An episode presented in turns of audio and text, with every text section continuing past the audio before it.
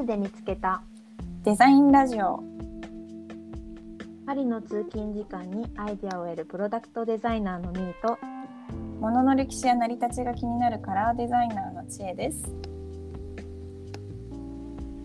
じゃあ今日は記念すべき1回目ですがプロダクトデザイナーとはというお題でおしゃべりしていきたいと思います。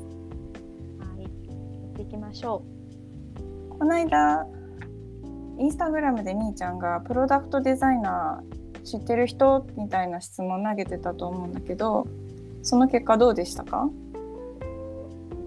8割ぐらいが知らないって答えてて知りたいって送ってあのダイレクトメッセージで言ってくれた人もいたぐらいで、あのー感触としてはあー知られてないんだなっていう 感じでした。じゃあうん、今日はプロダクトデザインは何ぞやっていうところからいきますか？そうだね。うん、例ええっとうん、プロダクトデザインのなんか商品の例みたいなのをちょっと挙げてってみますか？うん、そうだね。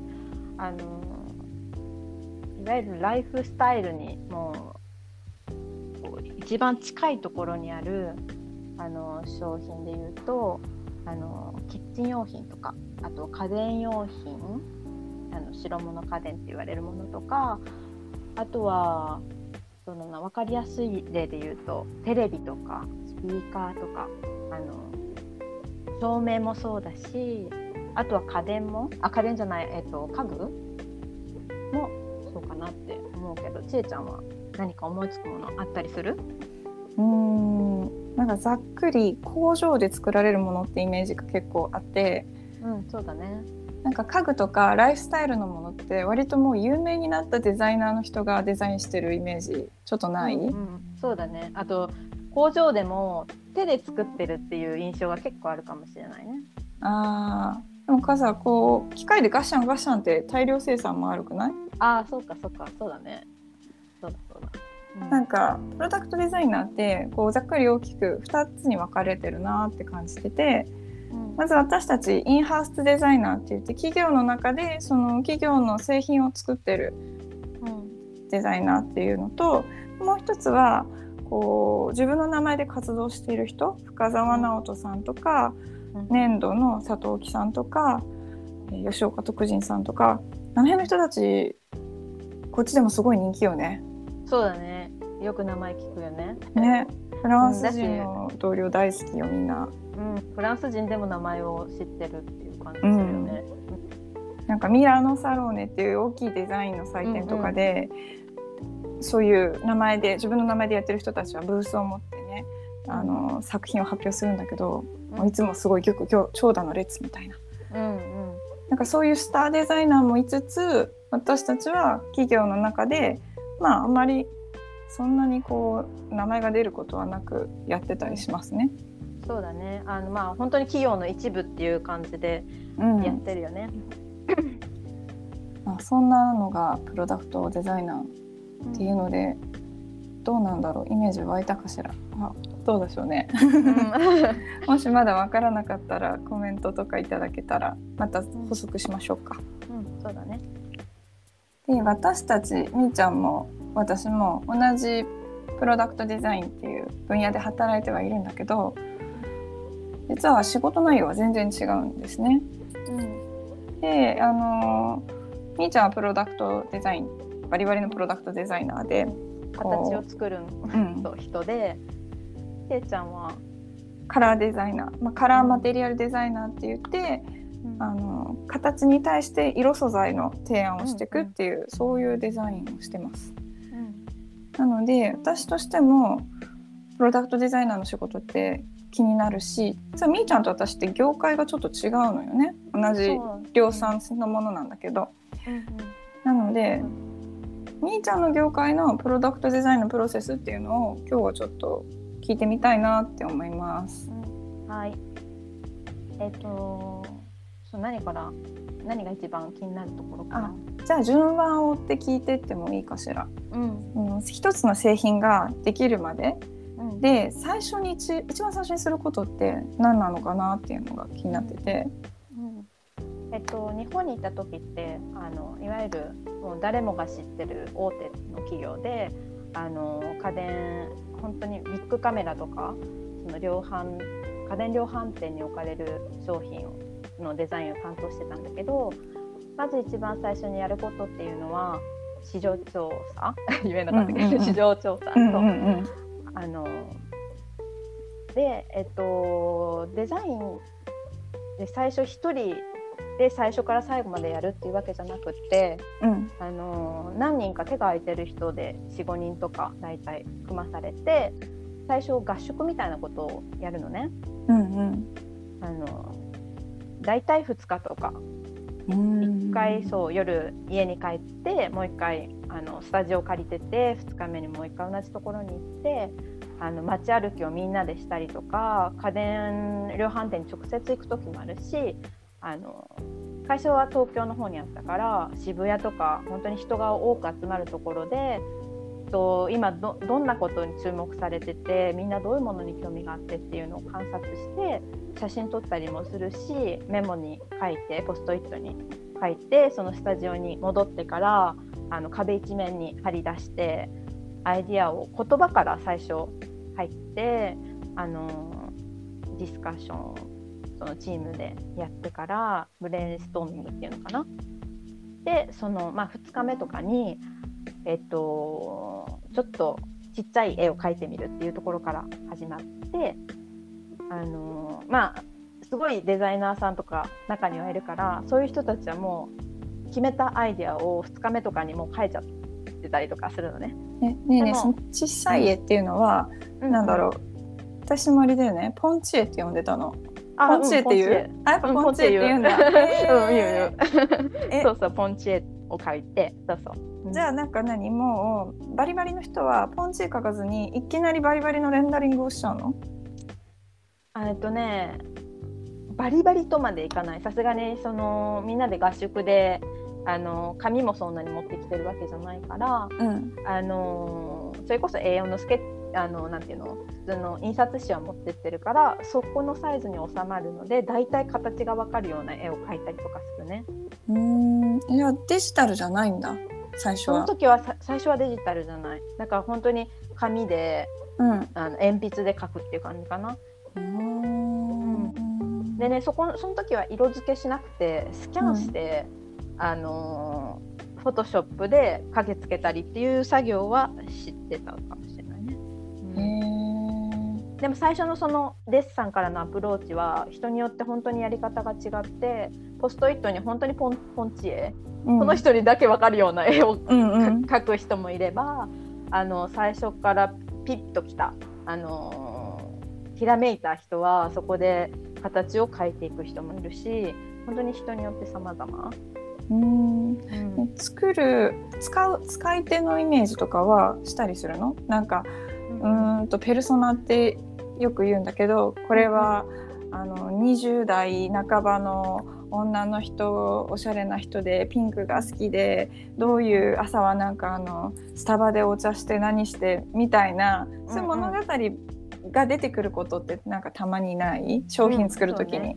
そうね。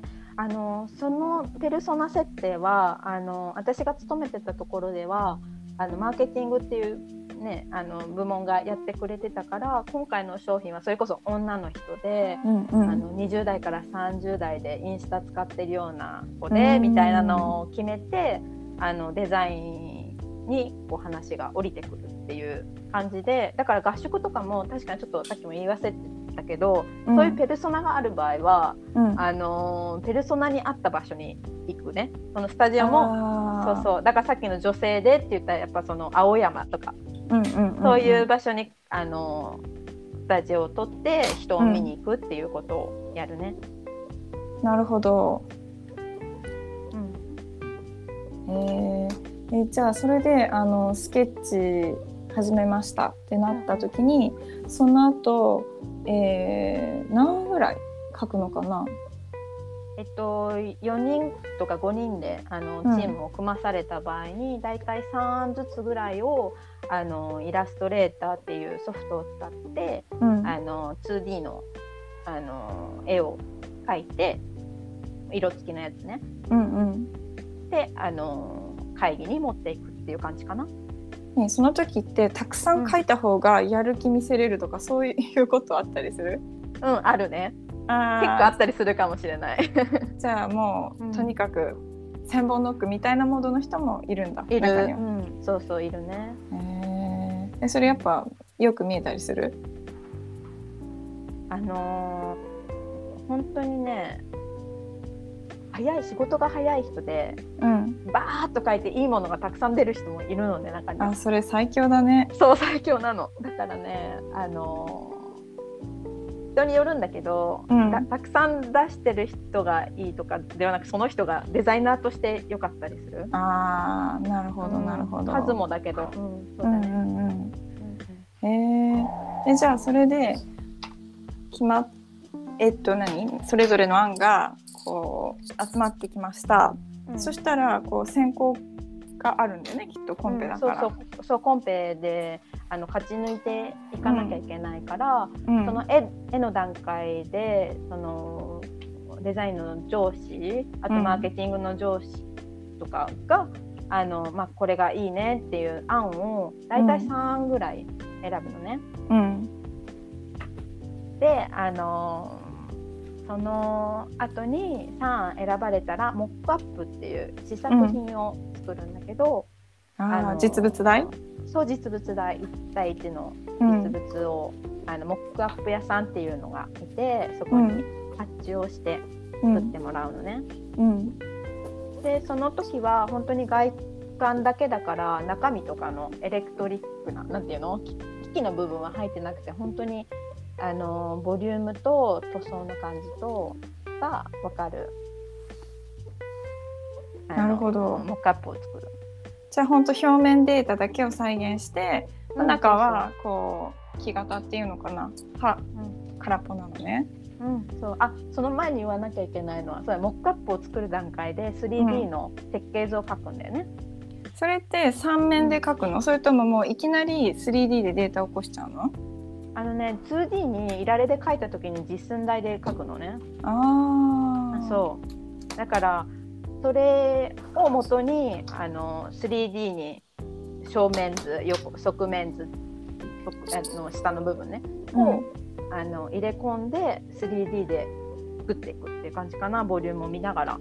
えモデリングはさモデリングしてくれる人がいるの？3D の。うんうん自分でする。3D のソフトも触れるんですね。そうなの。だから絵を描いて手でね、うん。でいられで、あのーざっくりしたビジュアルを 2G で描いてうん。3D でか、あのーて設計図を描くっていうところまで、うーん。そう。なるほど。うん。ででモックになったものでまたどれにするかって選んでで最後1個が製品になってく。るそうそう。で大体ね、あのーなんだっけ街角調査っていうのにかけるのねであのーあのー例えば渋谷とかにうん。出てって、うん。今ちょっと調査やってるのでうん。来てくれませんか？謝礼出ますっていう感じで人を集めて、うんうん。あのまあ、ブースをのところにあの3つ並べてねうんうん。デザインどうですか？気になるのありますか？っていう調査を本当にランダムにかけるのをやってうんであの選ばれていくっていう感じかな。あじゃあ最後はそのデザインセンターの上の人っていうよりも、うん、お客さんのその道歩いてる人に聞いて決めるの、あのねそれが面白くって他の会社わかんないけど、うん。大体社内でこうこれがいいよねっていう押されてるものって街角に聞いてももう当たりなことが結構あるんだよね。へえ、そうそう。外れることも稀にあるけどうんやっぱり強いデザイナーさっきも言ったけど強いデザイナーっていうのは本当にいて、うん、あのーまず選ばれるね。うーん 羨ましいね。うん、そうそう。だからそこでまず全然ダメなやつが後から上がってくるっていうこともないし、うんうん、街角で聞いて、あとはブラッシュアップする時もあるんだよね。へあえの期間に余裕があれば、ここもここ押されてるけどこれもうちょっとこうしたらうん。あの一番の推しに近づくよねみたいなレベルがね。あー。えなんかさアップルとかだとさスティーブ・ジョブズがバシバシデザインまで決めてたイメージあるじゃうない、んうんそうだね。うん。そこの会社だとそういう強い人が一人で決めるっていうよりも、割といろんな情報を並べて、総合的にこれにしようかっていう感じ？うん、そうマーケティングが結構強くて私が前いた会社は、マーケティングとその街角調査の、あのー結果っていう感じかな。だからデザイナーがすごい大きいボスがいて決めるみたいなことはなかった？なるほどなるほど。うん、へええちなみに最初にねそのフィールドワークに市場上調査に出てから製品に出るまでどのくらいの期間でできるの、えっとねそのプロジェクトによるんだけ？ど中身の、あのー前のさお、うん。あの古いものが中でなんなんて言えばいいの？一個前の形？そうそう1個前の中身が使えて外だけ変えるってなった場合は開発が早いからそその場合は例えば、あのー8ヶ月7か7ヶ月8ヶ月ぐらいで、うんうんえっと本当新しいものを一から設計者さんもしなきゃいけないですよってなった場合はあの1年ぐらいかな？大体。うーうんんでどんどんこうマイナーチェンジとかもし、ね、モデルチェンジしていくのよね。うん、そうそうそそうすると一度に担当するプロジェクトって何個ぐらいになるの？う。えっと大体2個がマックスかな。